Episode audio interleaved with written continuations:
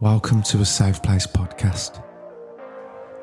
For people that are struggling now with mental health, this is the advice we'd like to give to somebody that's silently struggling. You don't have to live that way. You don't have to struggle in silence. You can now be unsilent. You can live well with a mental health condition as long as you open up to somebody about it because it's really important you share your experience with people so that you can get the help you need and the help you deserve.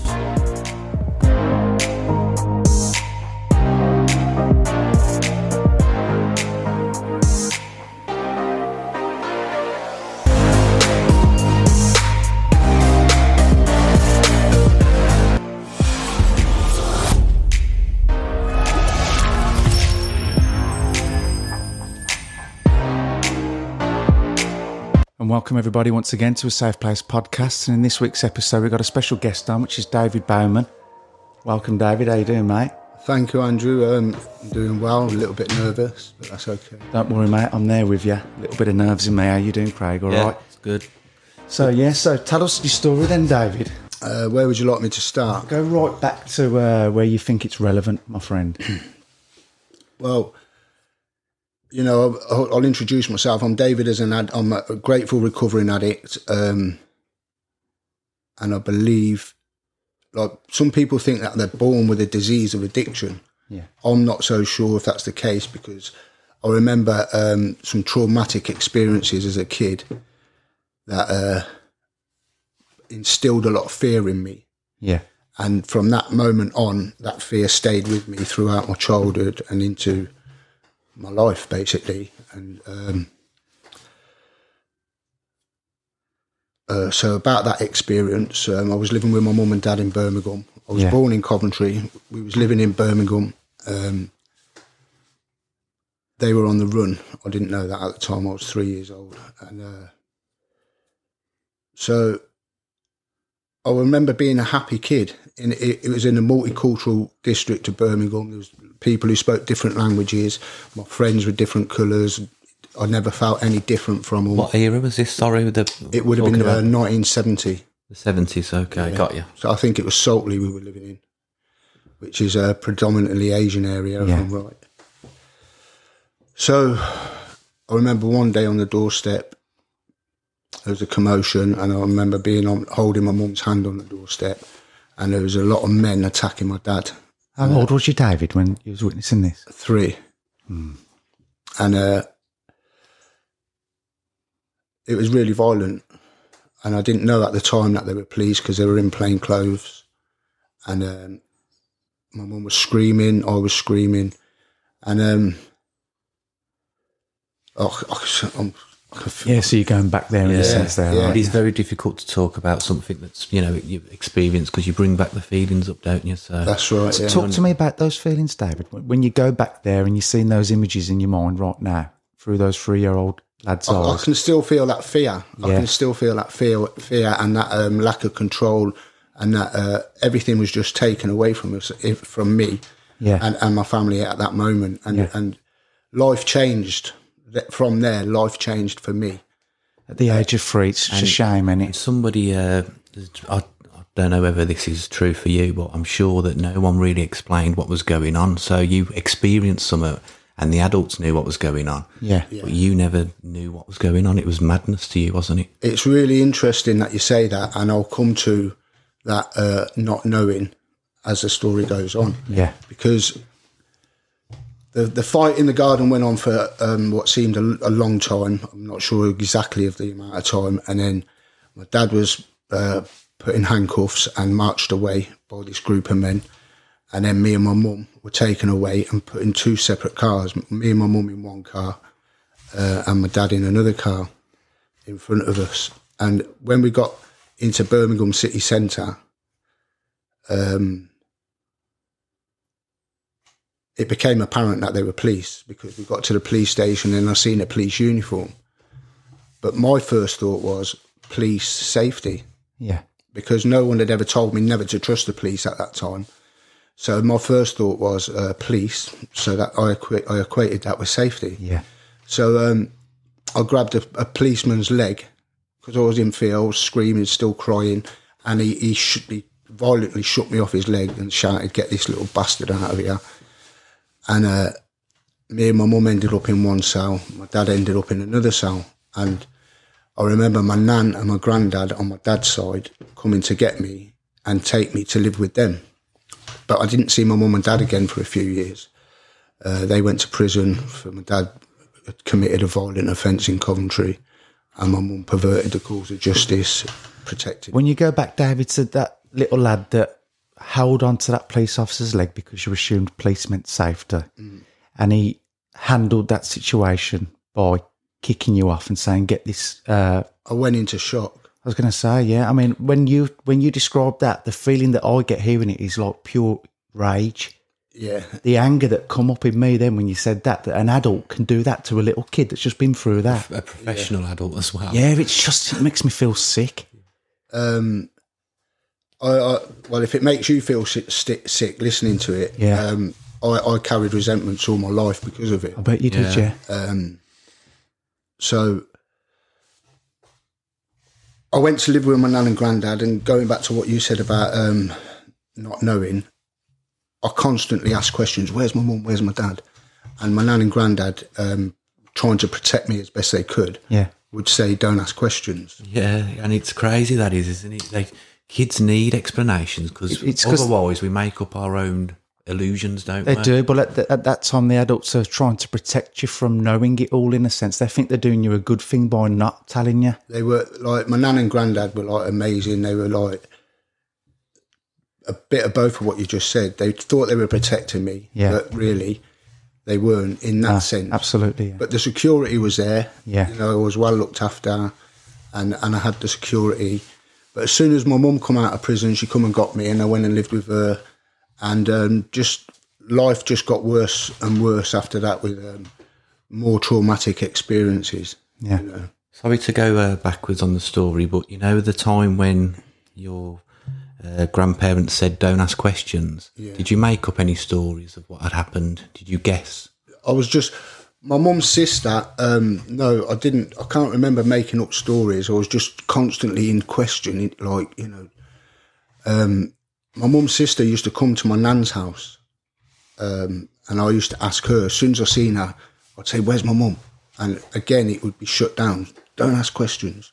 Did you think it was anything to do with you, or was you aware it was your parents? When I used to get told not to uh, ask questions, I, I kept thinking I was doing something wrong. yeah. You know, so um, there's another traumatic experience on top of the other one, in a way. yeah, Feeling like that you can't ask questions. I mean, that's trauma in its own right. That you, you can't be your own individual and ask what seems like a very normal question. What's going on? And for you to be made to feel not not purposely on their part, they're trying to protect you, but to be made to feel like you you asking that question is doing something wrong. That can really withdraw you and close you in on yourself, can't it? Yeah. And limit the chance of you ever opening up to try and resolve anything that's going on within you. Yeah, I understand. Um, when I think about it and I think about why wouldn't they just sit me down and tell me what was going on, Yeah. I, I do understand why. Yeah. Because um, what were they going to say? Oh, you, you, your dad committed this violent offence. So, you know, the police came and arrested him and that's why they battered him and that's why he's in prison. That would have, I, I believe, for me, that would have been too much to take on Yeah. at that age. So I do understand why my nan and grand, granddad were protecting me So do I, in yeah. that way.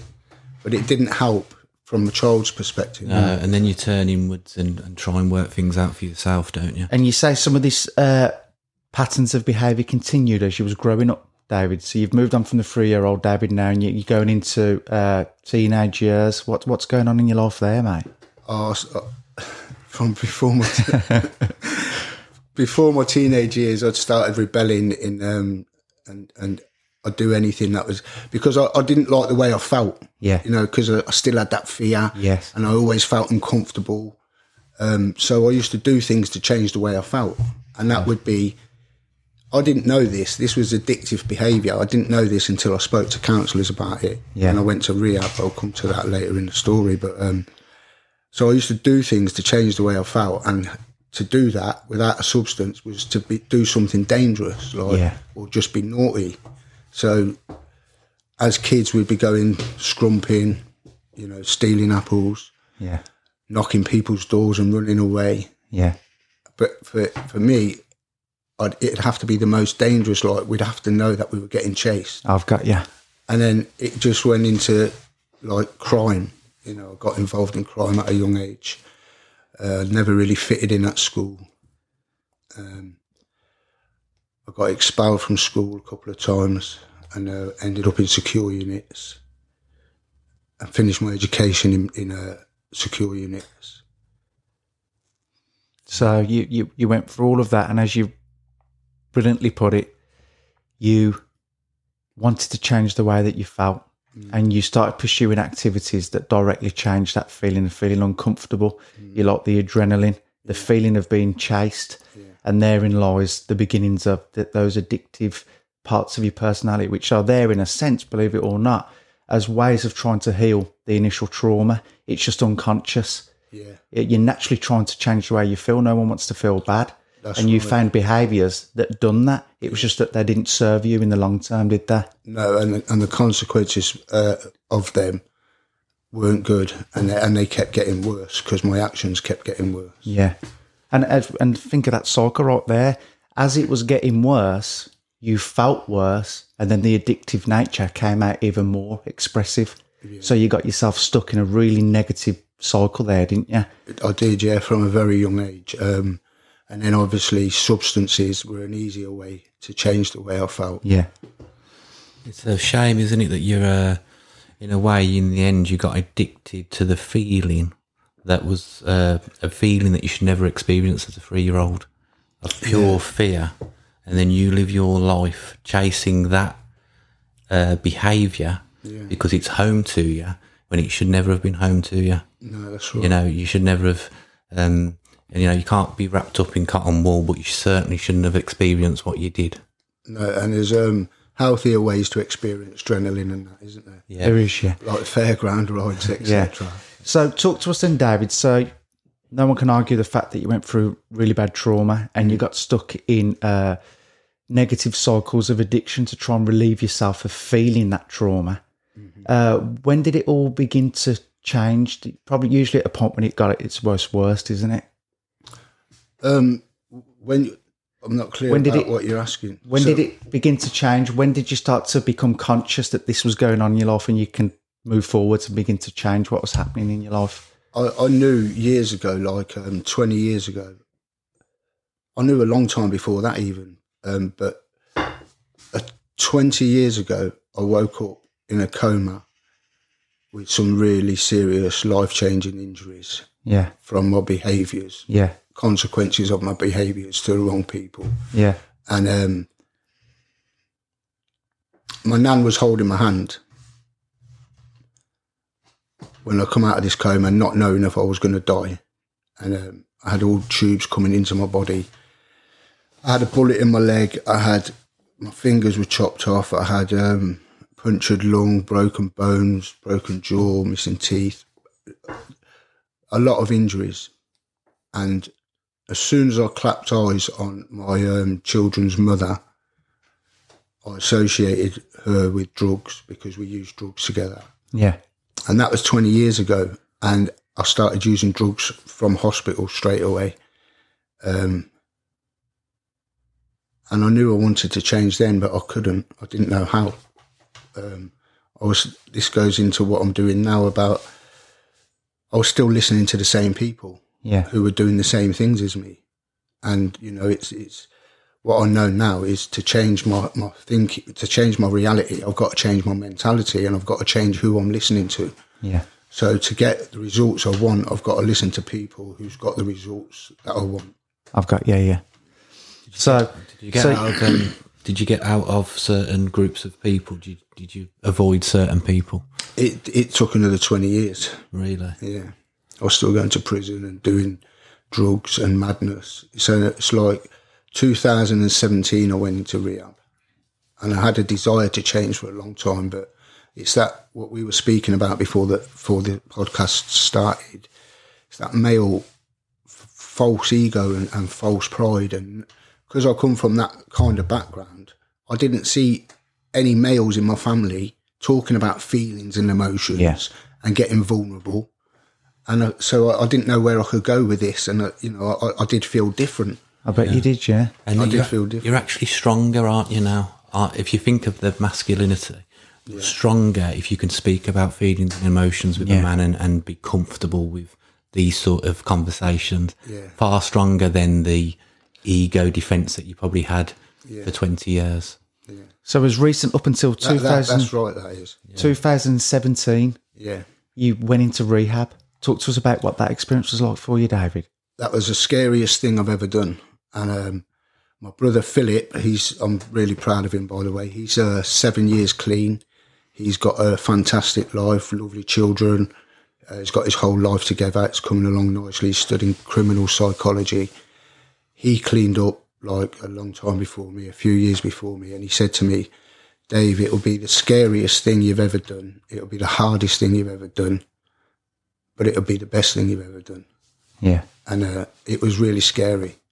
It was really scary.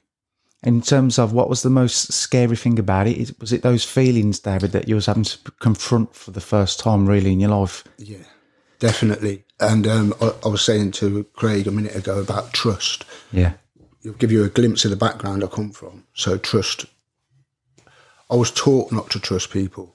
Yeah. Oh, the only person as as a three year old that you associated with a good safety, uh, you know, illusion in a way, which, you know, was an illusion. yeah. It was an illusion. That's it. It got shattered when I was three. And, you know, where are you going to get trust from after that? When a police officer says, get your, this little shit away from me, you ain't going to have any trust after that. And your mum and dad are disappeared. Well, that's why it was lucky that you fell into the hands of your, your grandparents, who was a little bit of that for you, wasn't it? Yeah, um, yeah, definitely. They're really family orientated people and staunch people, Yeah. and you know, family first, and that's their philosophy. On my dad's side of the family, um, it wasn't that case in parts of my mum's side, but Yeah. um, yeah, I was fortunate. Yeah, It's just a shame to think there's that many kids that out there now that could be going through something similar and they've got a, not that strong family support network in place to fall back onto. So, talk to us about what you're doing now with your life then. The guy that's been through all of this pain, all of this addiction, stuck in it for 20 plus years. no, I was stuck in it for thirty odd years. 30 years. oh, that's the class A side of it. The 20 years is the, that going back to that point in I've my got- life yeah, yeah. where I, I knew that it was all over, but Yeah. I still carried on for another 20 years because I didn't know the solution. I didn't know how to get out of that rut. And you, and you hit rehab, uh, you confront those, those awful emotions that are going on inside of you. Yeah.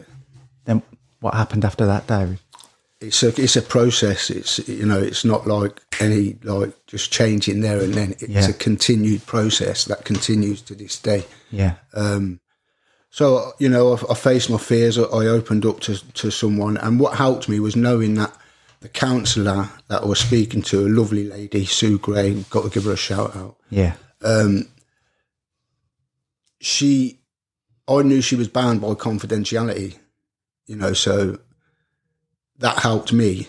Do you know what I mean? And and I think I was blessed because it was a woman. I just found it easier to open up to a woman. got you. I don't know what why that is, but I just found that easier. Yeah. Now I can open up to men. I'm all right. You know, just own that I'm just a man. Do you know Absolutely, what I mean? mate, And, and we're all we're all born with these same feelings and emotions. Absolutely, David. And it's about learning how we manage them. Yeah.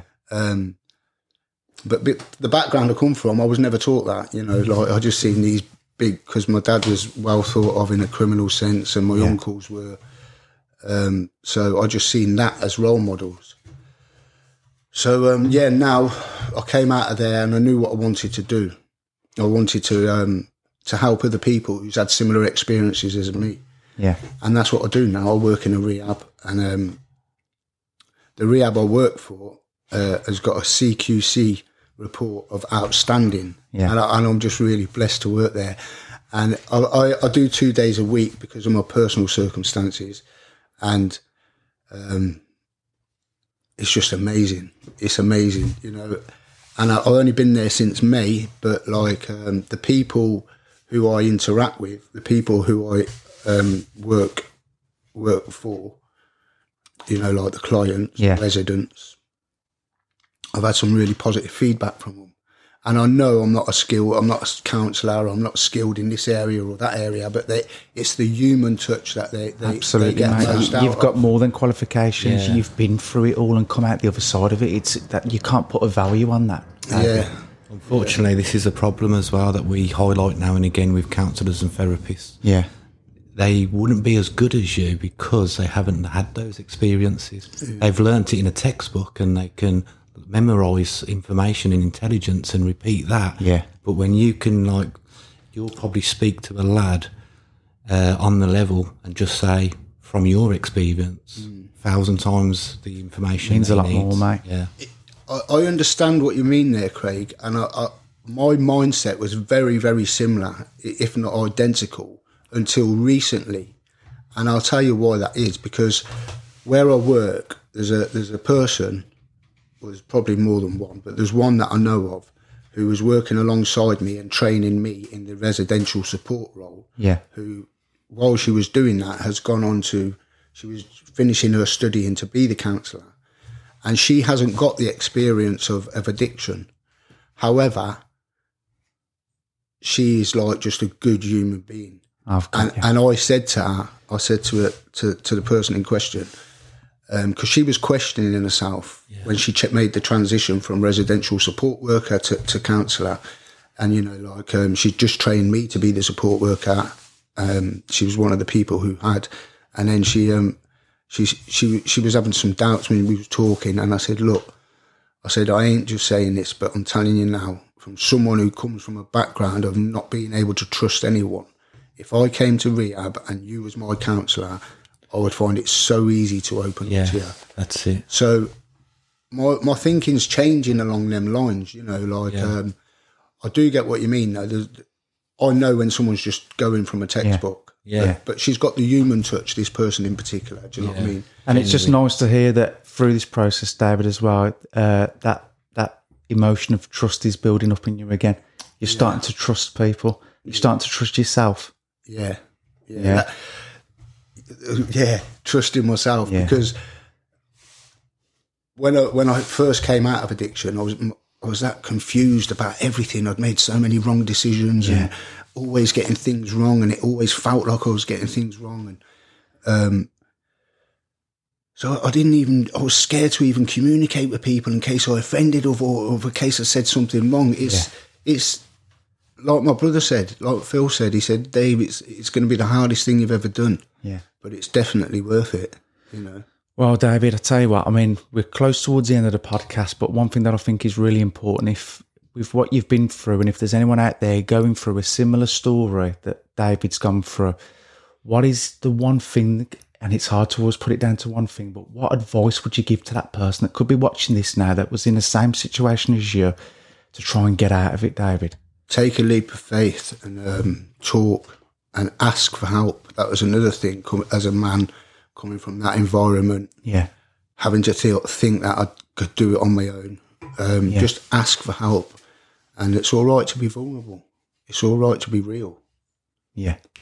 Can I just ask as well, uh, with the changes now, what is the difference in your life? I mean, what's it like? It's funny how you you could have came out of rehab and decided just to work and be happy that you don't live with your pain, but you decided to give back, which is a you know a constant metaphor that everybody seems to do when they go for this change. So, what do you get from it? What a- I get um, immense feelings of self worth. Um, it's nice, and it's a constant reminder to myself that of where I was Yeah. and where I am, and and it's really knowing that anyone can change. You know, anyone can change. You start changing the way you think and who you listen to, you can change. yeah, well, you, that story sounds like a superstar story for me.